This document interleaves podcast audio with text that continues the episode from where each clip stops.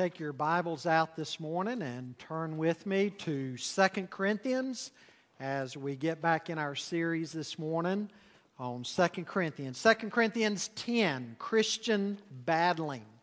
Christian battling, and we'll read the whole chapter. And also, I want to ask you to go ahead and uh, find Ephesians chapter 6, because later on in the context of the message, we will be uh, in that passage as well. While you find your place in your copy of God's Word, I would like to invite you uh, to take out your messenger this morning and look at the front page of your newsletter and uh, also that little insert inside.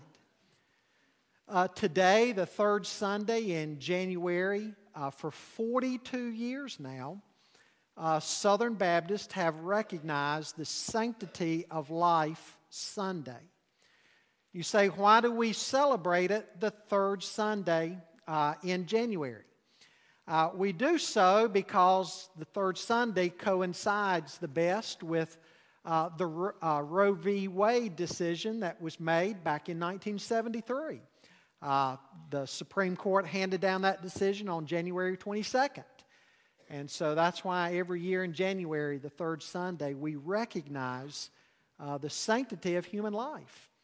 And uh, as believers, we, we pray that the abortion industry might come to an end uh, in this country.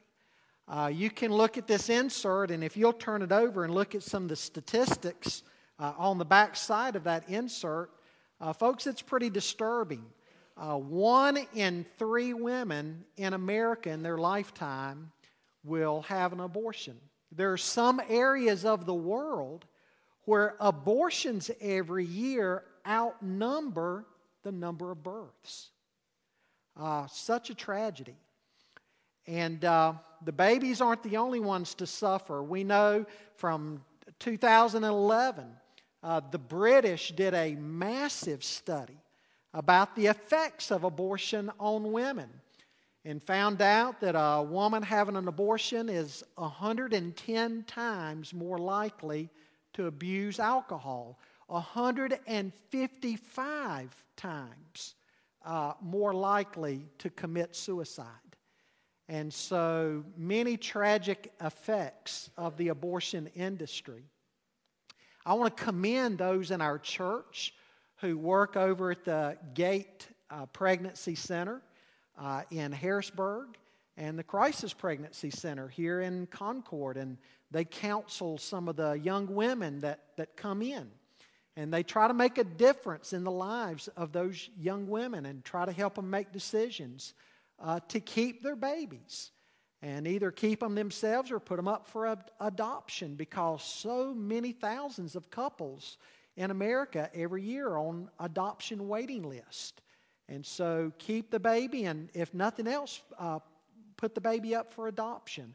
And so we appreciate those who work in these crisis uh, pregnancy centers. And then you'll notice also in your bulletin this morning that Pam Ford, beginning in February, I believe it's February the 3rd, uh, she will be starting a Bible study for any ladies that you know of that have experienced abortion. It's, it's called uh, Free and Forgiven. And so, if you know some ladies that that Bible study could help, uh, encourage them to contact uh, Pam Ford. Uh, but again, just wanted to explain to you why the third Sunday in January is so important every year in recognizing this, the Sanctity of Life Sunday, that life is a gift from God. From the moment of conception to death, life is precious. Uh, would you stand for the reading of God's word, please? 2 Corinthians 10, beginning in verse 1. Paul says, I, Paul, myself entreat you by the meekness and gentleness of Christ, I who am humble when face to face with you, but bold toward you when I am away. I beg of you that when I am present, I may not have to show boldness with such confidence as I count on showing against some who suspect us of walking according to the flesh. For though we walk in the flesh, we are not waging war according to the flesh. For the weapons of our warfare are not of the flesh, but have divine power to destroy strongholds. We destroy arguments and every lofty opinion raised against the knowledge of God and take every thought captive to obey Christ, being ready to punish every disobedience when your obedience is complete. Look at what is before your eyes. If anyone is confident that he is Christ, let him remind himself that just as he is Christ, so also are we. For even if I boast a little too much of our authority, which the Lord gave for building you up and not for destroying you, I will not be ashamed. I do not want to appear to be frightening you with my letters. For they say his letters are weighty and strong, but his bodily presence is weak and his speech of no account. Let such a person understand that what we say by letter when absent, we do when present. Not that we dare to classify or compare ourselves with some of those who are commending themselves. But when they measure themselves by one another and compare themselves with one another, they are without understanding. But we will not boast beyond limits, but will boast only with regard to the area of influence God assigned to us, to reach even to you. For we are not overextending ourselves as though we did not reach you, for we were the first to come all the way to you with the gospel of Christ. We do not boast beyond limit in the labors of others. But our hope is that as your faith increases, our area of influence among you may be greatly enlarged, so that we may preach the gospel in lands beyond you without boasting of work already done in another's area of influence. Let the one who boasts boast in the Lord, for it is not the one who commends himself who is approved, but the one whom the Lord commends. Let's pray together. Father, help us to realize that as believers in this world, we are engaged in spiritual warfare. The Bible tells us that we battle not simply against flesh and blood, but against principalities and powers in high places. And we need to suit up with the armor, the spiritual armor that you give us.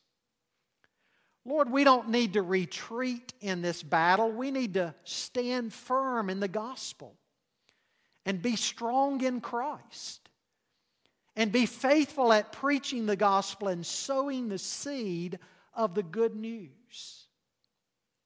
Lord, we pray for our strength in this dark world. I pray that as we look around at the events of this world that we would not grow discouraged, but rather we would use our opportunities as an opportunity to magnify the name of Christ. Lord, I may be speaking to someone this morning who is going through a spiritual battle. They need encouragement this morning. They need to know that their brothers and sisters in the Lord are standing with them and praying for them. And God, I pray that they would realize that even your Holy Spirit is making intercession for them. I pray that you would give them the victory in that battle. And Lord, for those who may not be in your army yet, they've never come to faith in Christ, I pray that your Holy Spirit would prompt them even today to surrender their lives to Him. It's in Jesus' name that we pray. Amen. Masada is a Jewish fortress on the western shore of the Dead Sea.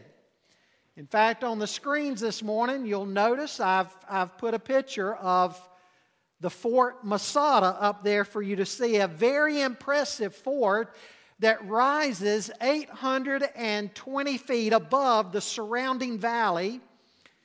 And it was used as a stronghold between the years 142 BC and 73 AD. Now, Jonathan Maccabeus, who led the Jews to rebel against Antiochus Epiphanes IV in the period of time between your Old Testament and New Testament. Judas Maccabeus is the first one to have fortified Masada. And then from 37 BC to 31 BC, Herod the Great made it a monument to his building activity. He turned it into a very elaborate fort, a seemingly impenetrable complex on top of a mountain with steep cliffs in the desert. And, the, and to the fortress aspect of Masada, Herod added royal amenities fit for a king, like a very complex sauna, a heated sauna, swimming pool, bathhouses, theater rooms. Again, he just turned it into a palace on top of a fortress. And then a band of Jewish zealots in resistance to Rome took it over and held it briefly during the revolt against Rome from 66 AD to 73 AD. Now, initially, the Romans thought that they could starve the Jews out. When this fell, the 10th legion of the Romans raised an enormous siege ramp and they broke through the walls. Once inside the fort, the Romans found the bodies of over 900 of the Jews, both men, women, and children, who had made a suicide pact with one another to keep the Romans from taking them hostage, torturing them, and turning them into slaves. Well, while destroying things and burning many of the things inside the fortress, the Jewish zealots had purposely not destroyed the food in the storage rooms because they wanted the Romans to know that they had not even come close to starving to death, but that instead they refused to be taken alive by the Romans, and so they chose rather to die at their own hands. Folks, as you stand there at Masada and you see that massive fortress, and that valley below and the Dead Sea there, it helps you to understand a little bit of some of the elaborate lengths that even men went to in ancient times to prepare themselves for battle.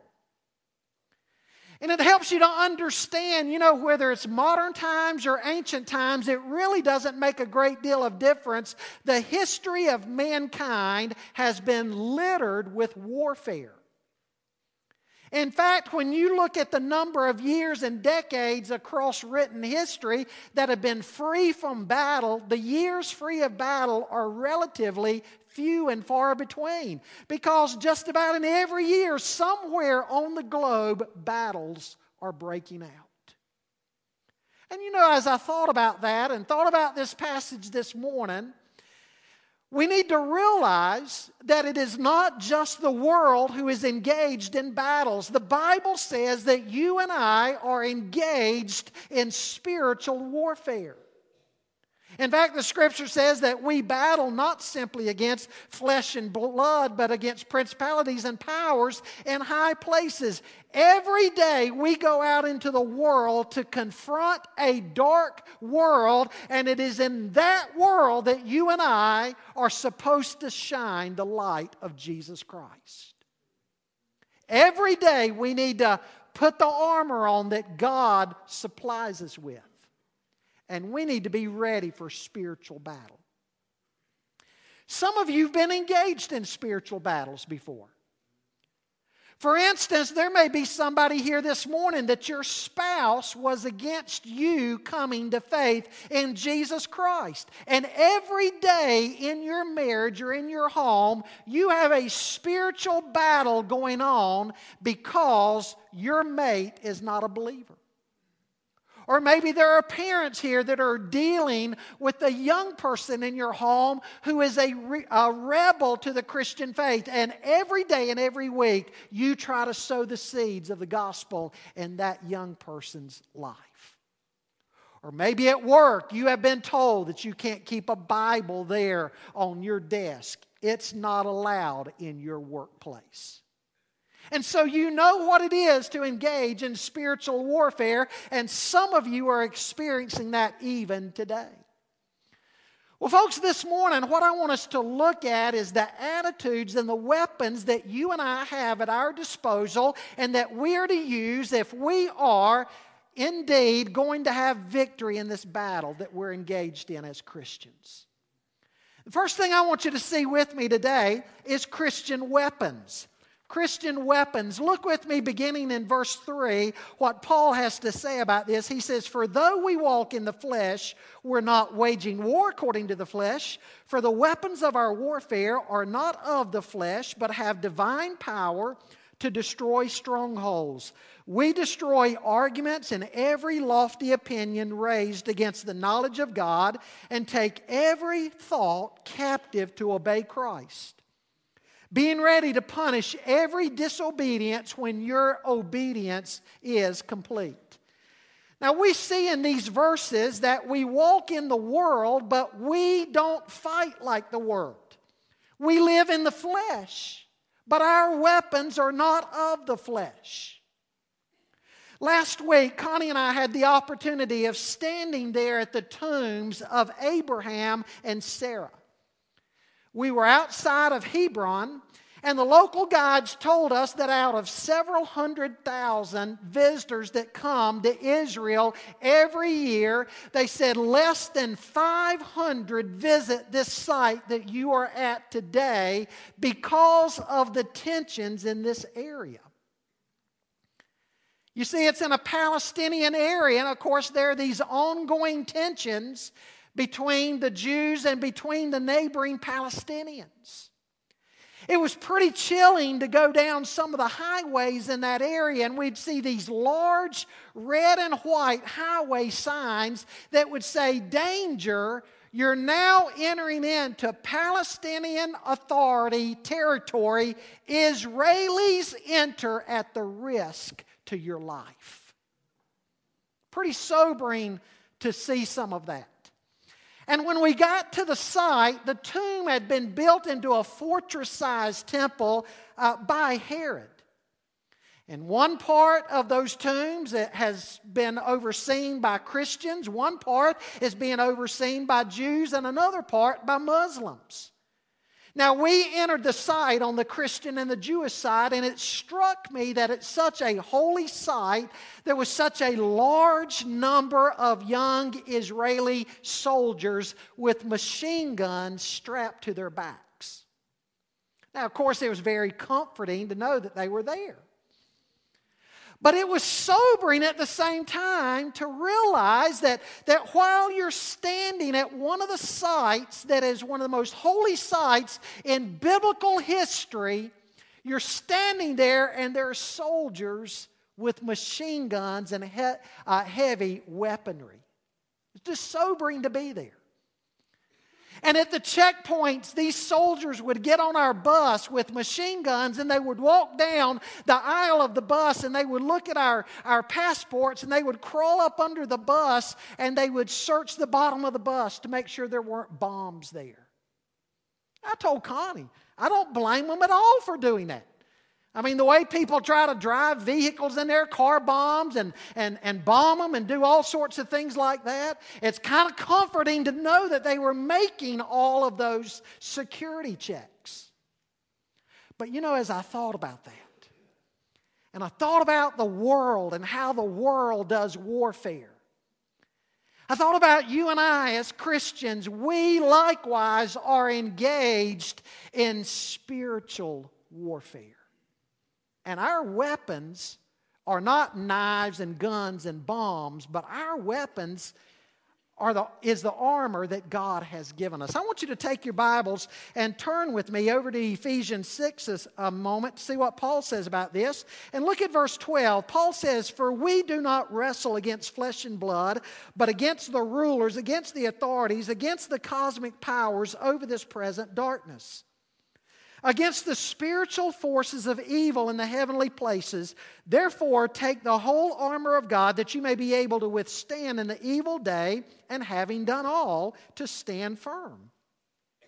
Stand therefore, having fastened on the belt of truth, and having put on the breastplate of righteousness, and as shoes for your feet, having put on the readiness given by the gospel of peace. In all circumstances, take up the shield of faith with which you can extinguish all the flaming darts of the evil one. And take the helmet of salvation and the sword of the Spirit, which is the Word of God, praying at all times in the Spirit with all prayer and supplication. Now, folks, I want you to look at that list of armor a moment that Paul is talking about. He's telling us that every day as believers, when we get up and we get ready in the morning, we need to realize that in addition to putting on our normal clothes, it's like spiritually we need to be thinking in terms uh, of being soldiers for Jesus Christ and clothing ourselves with spiritual armor. And I want you to notice what is first. What is first is that belt of truth that would hold the the, the soldiers' uh, uniform together and they would hang things off of that belt. That belt was very crucial to them. And then there's the breastplate of righteousness and the helmet of salvation and the shoes shed with the proper. Uh, uh, uh, with the preparation of the gospel of peace and the sword of the Spirit, which is the Word of God. All of these pieces of armor that you and I have. But what I want us to do is just focus in on one of those a moment this morning as it ties in with 2 Corinthians 10. Look at that last thing that he mentions. He mentions prayer. That after we put on all this armor, after we suit up, we need to pray at all times, in all situations, for all the saints. Folks, it is critical that in spiritual warfare, you and I stay in contact with our commanding officer. Amen? We've got to stay in contact with God. After all, He's the one that gives us our directions and our marching orders. As Christians, you and I every day need to be men and women of prayer in this spiritual warfare that we're engaged in. That is a weapon that God has given us to live in this present darkness. We need to be men and women of prayer. Do we realize the strength and the direction that we will gain through prayer. Do we realize how important prayer is? We need to be men and women of prayer. You know what I think of? I think of, of that battle that was going on. If you were to turn and read, don't, don't do so at this, uh, at this time. You can do that this afternoon. But if you were to turn to Second Corinthians, uh, uh, excuse me, Second Kings chapter 6, in Second Kings 6, we would see a battle going on between the Syrians or the Arameans, as they were called, and Israel. And you'll recall from that text, the Syrians were going up to do battle against the, the Israelites. And every time the Syrians got ready to do something, the Jews knew what they were getting ready to do and they would be one step ahead of them. And finally, the king of the Arameans got his, got his troops together and he said, Guys, who is a betrayer in our ranks? Who is on the other side? And they said, Nobody, king. But what you need to realize is that there is a prophet in Israel, and the very things that you whisper in your bedroom, the prophet shouts to the king of Israel and lets him know. And so the king of Israel said, Well, come on, guys, let's go find that prophet because we're going to kill him. Because we're not going to be able to win this battle against Israel if the king knows everything we're doing because he's being told by Elisha. And so the king of Syria got his army together and they went down to Dothan, a place called Dothan, because that's where Elisha was. And Elisha's servant gets up the next morning, walks out of the house, and as he walks out of the house, what's he see? He sees all around the, the, the army of Syria. And he's scared.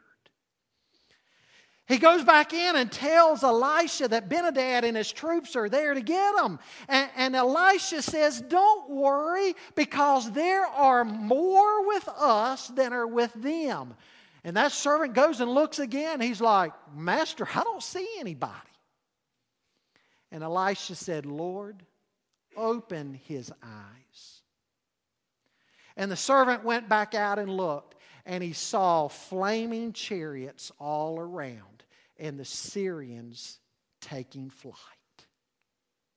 Spiritual warfare and prayer.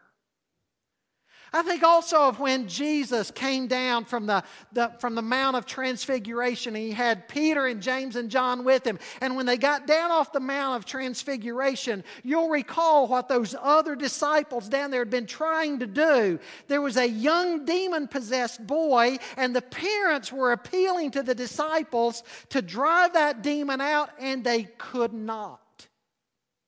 And then they made their appeal to Jesus, and Jesus cast the demons out of that boy.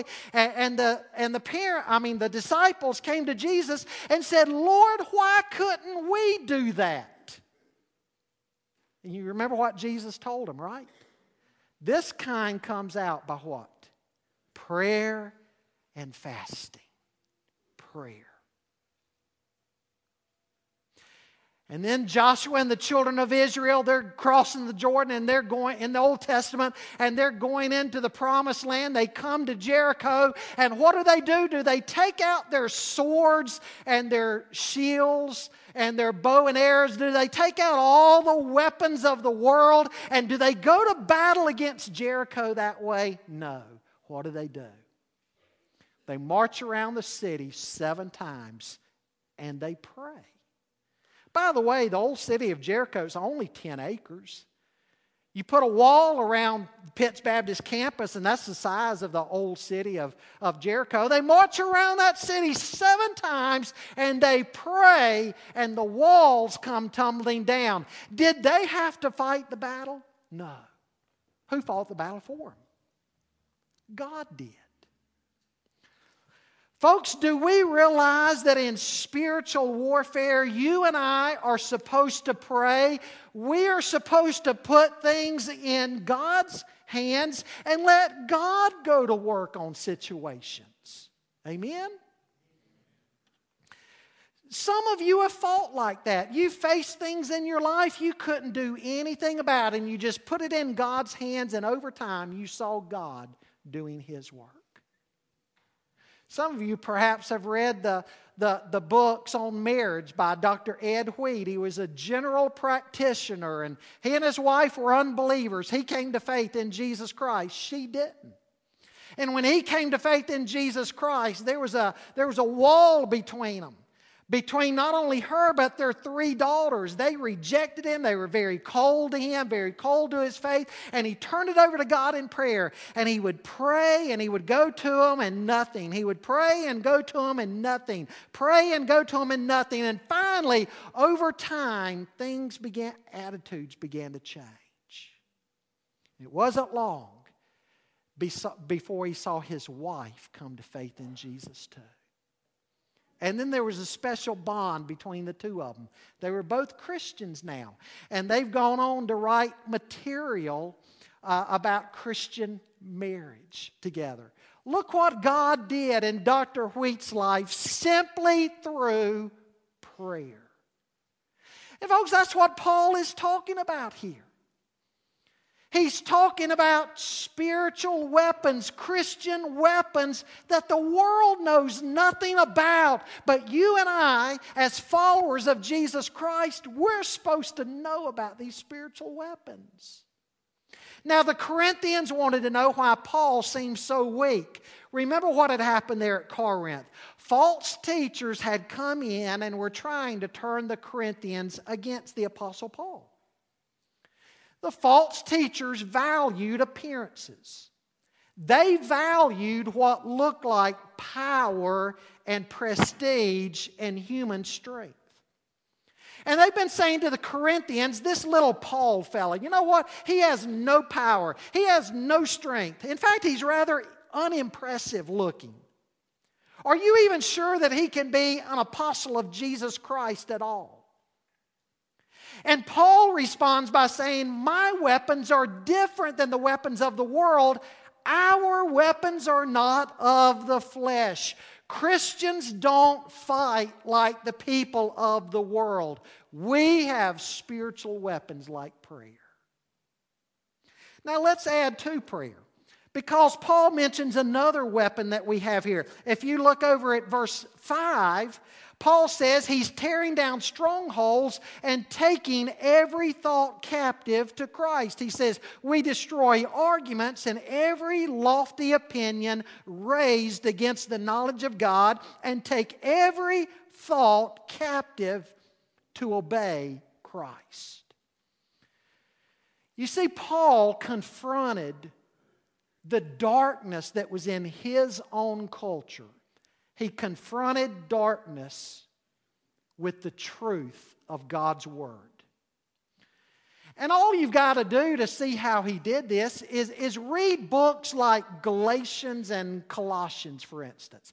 Because in Galatians and Colossians both, Paul is engaged in spiritual warfare. Take Galatians, for instance. Paul planted churches there, and then this group of false teachers known as the Judaizers went in there to the churches of Galatia, and they said that this Paul fella has preached to you that you're saved only through Jesus Christ. Galatians said, Yeah, that's right. That's what Paul preached. The Judaizer said, Well, we're here to tell you that not only do you need faith in Christ, but you also need to keep all of the Mosaic law and you need to be circumcised. You need all of the above to be justified in God's sight. And so Paul wrote to the Galatians to say, Who has bewitched you? Who has so quickly turned you aside from the good news of Jesus Christ that we came preaching to you? And Paul pointed out that nobody can be justified in God's sight through the law. The law just points out our sin, it's a mirror. We need faith in Christ. But do you see what Paul was doing? Paul was laying God's truth down alongside of that situation that was going on there among the Galatian churches. He was confronting the falsehood with what? With his own wisdom? No, with the wisdom of God. He was trying to get them to take every thought captive to Christ. Our culture has erected these strongholds of thinking, worldview, a worldview, for instance. Ways of looking at things. Every culture does this. And what do we need to do? We, we pull down these strongholds by laying God's truth alongside of it. Saying, well, the world says this, but here's what God's Word says instead. Just like abortion that I spoke of a moment ago. The abortionist says that baby's not really a baby, just a blob of tissue. Christians come along and say, No, life is precious, it's special. You're created in the image of God from the moment of conception. And in these crisis pregnancy centers, they try to get the girls to have an ultrasound because if they can have an ultrasound, they see that it's not just a blob of tissue, it's a little baby in there moving and sucking its thumb and they see the truth. The truth. This is a person. That's what Paul is saying here in verse 5 he's trying to do. Let's say, for instance, a Christian couple can begin to, to work with a rebellious son and get him to look at his life from God's perspective, God's word. And pretty soon, over time, hopefully, that son starts asking, What does God want of me? Those strongholds in his life are being torn down. And he's wanting to know God's will for his life. Folks, that's exactly what Paul is talking about here. He is fighting battles with spiritual armor, and he's presenting God's truth to pull down the strongholds of Satan's lies. That's Christian warfare. That's how Christians fight. We don't fight with the weapons of the world. We don't fight with the weapons of the flesh. I think of what the Old Testament says not by might nor by power, but by my Spirit, saith the Lord. Folks, let's just think a, a moment about how this has been done in church history. I think about the Reformation. Take, for instance, Martin Luther. At the time of the, of the Reformation, the church was in such deep, dark trouble. They were in corruption. Not, they, they, not only theologically had they gone astray from the Scripture, uh, but even morally and ethically, the, the church had become such a corrupt place. For instance, the priests were supposed to be celibate. But the bishop started saying, you know what? He, he can have his mistresses on the side. He just needs to pay the church a tax. We need to make something off of this. So if the priest will pay me and, and the church a tax, he can have him a bed warmer, as they called him, a mistress. And you say, what do lay people think about this? Hey, they loved it because they said, if he's living that way, we can live that way. And besides, if he's got a mistress, guess what? He won't be coming after our wives and daughters. And so they loved it that way. And theologically, they were saying all these things like a man, you buy all these indulgences and you can buy your way into heaven and you can buy your loved ones uh, out of purgatory. And Martin Luther, he started reading the book of Romans and Galatians and seeing how a man is justified by faith, faith alone, in Christ alone, by grace alone. And what he did, he wrote that 95 thesis document and he nailed it there to the church at Wittenberg. Now, the church door was just the community bulletin board, that's where people posted things. But the courageous act was that Martin Luther was, was tackling the corruption of the day and he was challenging the church to debates over doctrine and morality, and the Reformation was born. What was Luther doing? What's Paul doing here? He's talking about you and I using spiritual weapons, Christian weapons. Things like prayer, things like God's truth. As you and I live day to day in this dark world, folks, we need to suit up with that kind of armor. Now, second thing I want you to notice here is Christian perspective. Not only Christian weapons, but Christian perspective. Beginning there in verse 7, he says, Look at what is before your eyes. If anyone is confident that he is Christ, let him remind himself that just as he is Christ, so also are we. For even if I boast a little too much of our authority, which the Lord gave for building you up, not for destroying you, I will not be ashamed. I do not want to appear to be frightening you with my letters, for they say his letters are weighty and strong, but his bodily presence is weak, and his speech of no account. Paul is wanting them to think differently as believers. Don't just fight like the world with different weapons, but you and I need to think differently as well. We need to have different values. How does the world look at things? What do they value? Well, what is it that these false teachers at Corinth were valuing? They were, they were valuing appearances and how things looked in the world. What do people still do today? They do the same, right? They do the same. The world values power and prestige. Somebody walks into the room who's supposed to be very important, and everybody wants to get to know them and associate with them. Somebody takes a new job, maybe just because it has a better income. You move into a bigger house just because it's a fancier house in a fancier neighborhood. That's just the way we operate in the world. Appearances mean everything. And there's this endless cycle of accumulation and entertainment.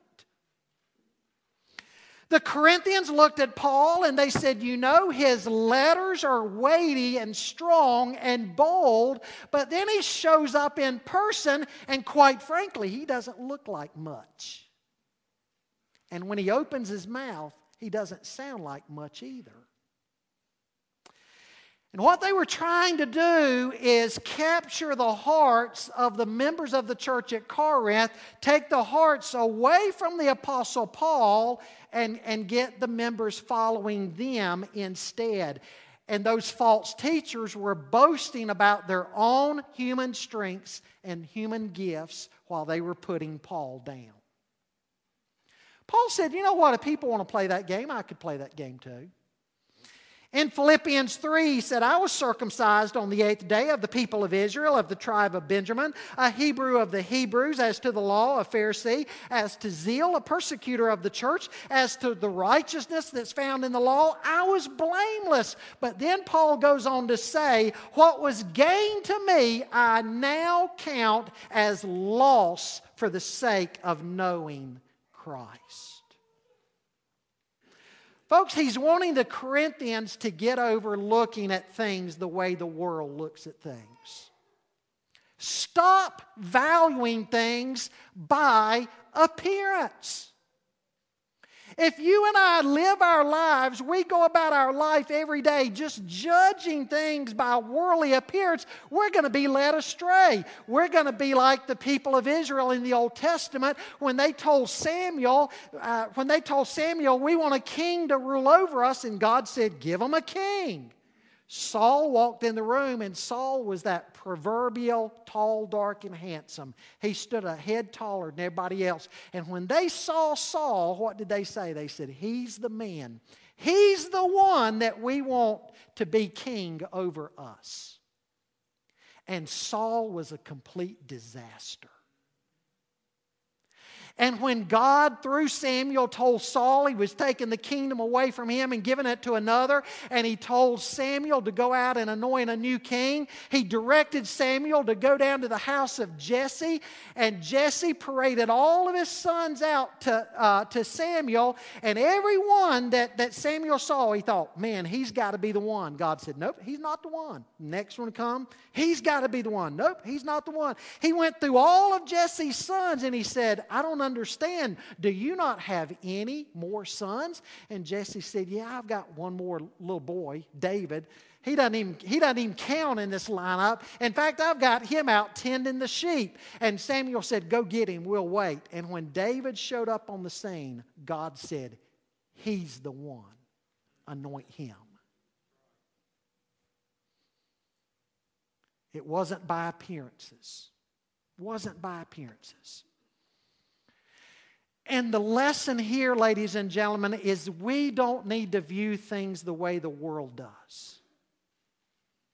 Young man might want to marry a girl just because she's pretty and nice to look at, but she may not be a Christian. A man may want to go into business with another man, but that other man may not be a Christian either. And, and if he goes into that business covenant with that other man, he's unequally yoked, and it might turn out to be disastrous in the long run. Folks, is God trying to be mean to us? Is God trying to be stingy with us? No. God is trying to look after us and save us from trouble from heartache. And so Paul is trying to get the Corinthians say you need to start looking at things from God's perspective, not from the perspective of the world, not based on human appearances, not because she's pretty or he's rich or he's smart.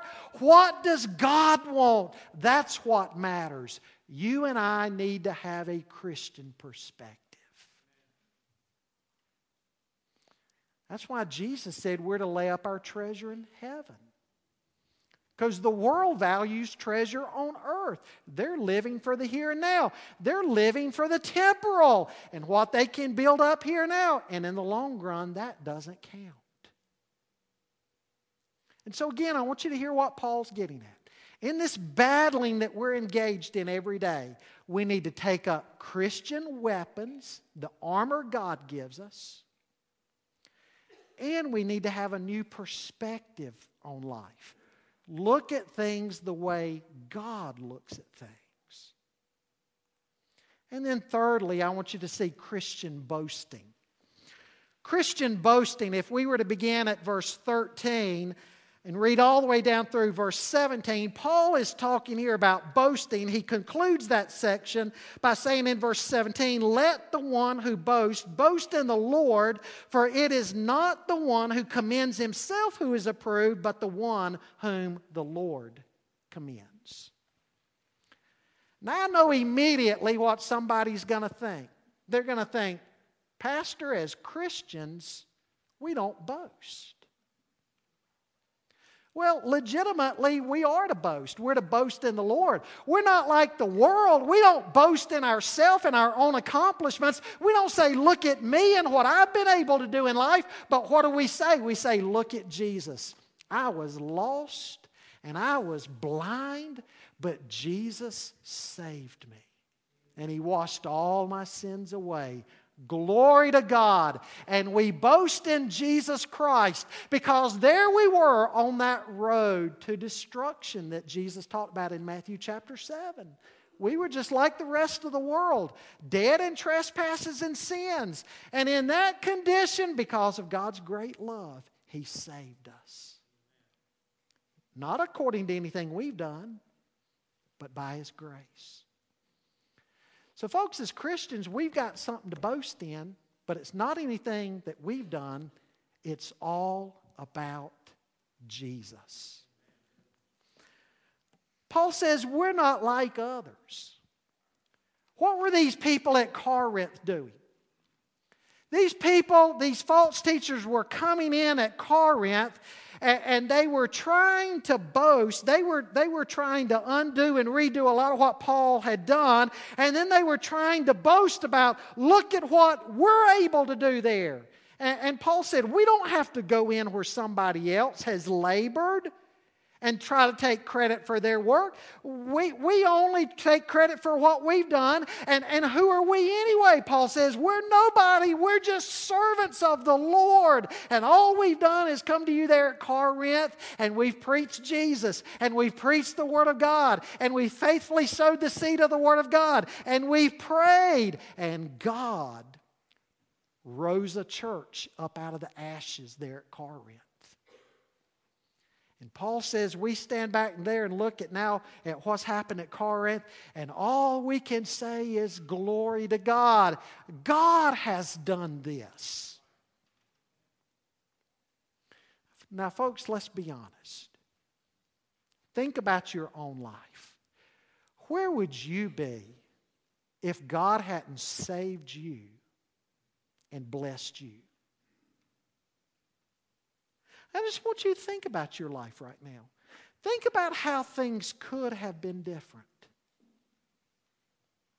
What if you would have never gone to church that day and heard the gospel and gotten saved? Or that friend that shared the gospel with, what if that would have never happened? And, and you'd live like the rest of the world, gone out into the world, things in the world matter. Think of how different your life could be today. And look at your life now. Is there any anyone among us here this morning that would not say glory to God? It's by His grace. I am what I am. You are what you are by His grace. You've been able to do what you've been able to do by His grace. You have the health that you have by His grace. You've been able to accomplish in life what you've been able to accomplish by His grace. It's like Jesus said in John 15 He's the vine, we're the branches. We are nothing without Him. Glory to God. And that's the attitude Paul is saying we need to live like in life. Men of the world go out here and they want to brag in appearances and, and boast about what they've done. One thing I get so sick and tired of, what I, I enjoy watching these NFL games. But I get so sick and tired of all this boasting and strutting and all that the players do these days. We're to be different. It's not about us. We are to live every day of our life in the humble gratitude before God that if it were not for Him, we'd be nothing and we'd be on our way to a devil's hell. And when we live like that, that changes the way we conduct ourselves and it changes the way we treat other people. You see what he's saying here? And he closes this section by saying it's not the one who commends himself that's approved, but the one whom the Lord commends. Folks, when we stand before the Bema seat of Christ one day, the judgment seat of Christ, it's not going to matter a hill of beans what we've done or what we think of ourselves. What I think of you, what you think of me, what we think of ourselves, what others think of us, that's not going to matter. When we're standing before the Bema seat of Christ one day, the judgment seat of Christ, giving an account of our lives to Him, the only thing that's going to matter is whether or not He says, Well done, good and faithful servant. The whole world can love me, the whole world can love you, the whole world can commend you and approve of you. But if you're a failure in God's sight, you're a failure. The whole world can hate you and disapprove of you and be against you, but God can be for you and commend you. You're a success. All that matters is God's judgment. So, you see what Paul's saying here about Christians doing battle? We get up every day, our weapons are not of the flesh. We put on the spiritual armor that God's given us. We live with a different perspective. We don't live for the temporal, we live for the eternal. And then we conduct our lives as those who will give an account before God so any boasting we do is in Him, and we live our lives seeking His approval.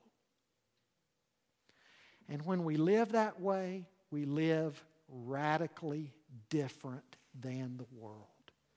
Radically different. Christian battling. I wonder this morning. I may be speaking to a Christian who's going through some pretty serious battles in your life. You could be going through something with a mate. You could be going through something with a rebellious child. You could be going through something pretty bad at work, specifically because of your Christian faith and you're discouraged, you're frustrated, you feel like you're losing, two, one step forward, two steps back. What you need to start doing every day, putting on the Christian armor. God's truth, righteousness, helmet of salvation, the sword of the Spirit, which is the Word of God living in God's strength, turning that battle over to God, letting God do what only He can do. Maybe there's some strongholds in your life. You've begun thinking like the man of the world thinks, and you need to put God's truth down alongside that stronghold and let that stronghold come tumbling down and live according to what God's Word says about that situation. Maybe there's somebody else here. It's not even in the Lord's army. You've never been converted.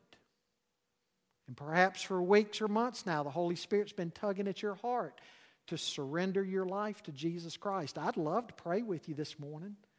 Together, we can ask God to convert your soul that you would be born again. Then you can be a soldier in His army. Maybe somebody else looking for a church home and you want other soldiers in God's army you can link arm in arm with because we need each other in this battle. You come forward as well. But folks, what we see here is life in this world is not always easy. God never said it would be. He, he didn't compare this life, once we become a Christian, he didn't compare this life to an amusement park. He compared it to a battlefield. You and I are engaged in battle. But he wants us to win this battle. Even more so than we want to win it. He wants us to win it. And He'll be there to give you the strength and the direction that you need. Let's pray.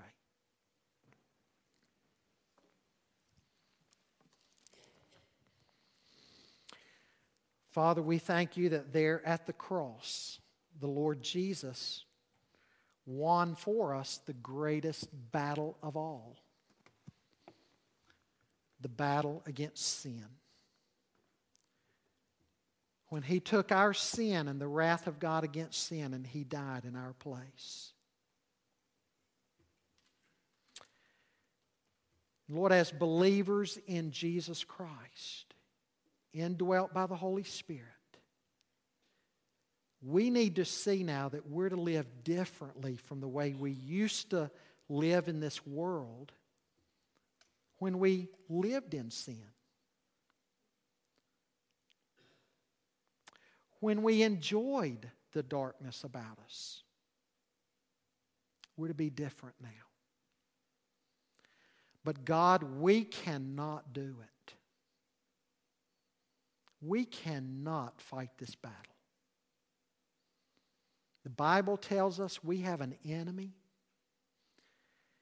And in the flesh, we can't do it. But as believers, we don't have to. You live your life in and through us, and you give us the victory. If we will simply put on the armor that you give us and stay in communication with you and view things the way you want us to view things, then we can experience victory. God, I pray for that man or woman right now right here, sitting here. And they're going through something in their life, and it might be pretty heavy, and they are discouraged. Lord, let them know that you're right there with them. Give them wisdom and strength. I pray for that one right now who's saying in his or her heart, I need to get in God's uh, army. I need to be saved. Lord, don't let them turn away. Don't let them say, I'll consider that another day. Draw them to yourself right now.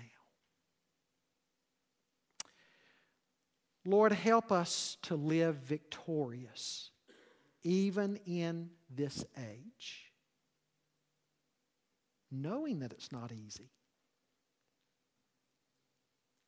But if we have Jesus, we have what we need.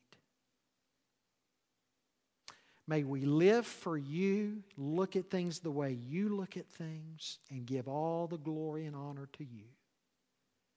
We pray in Jesus' name. Amen.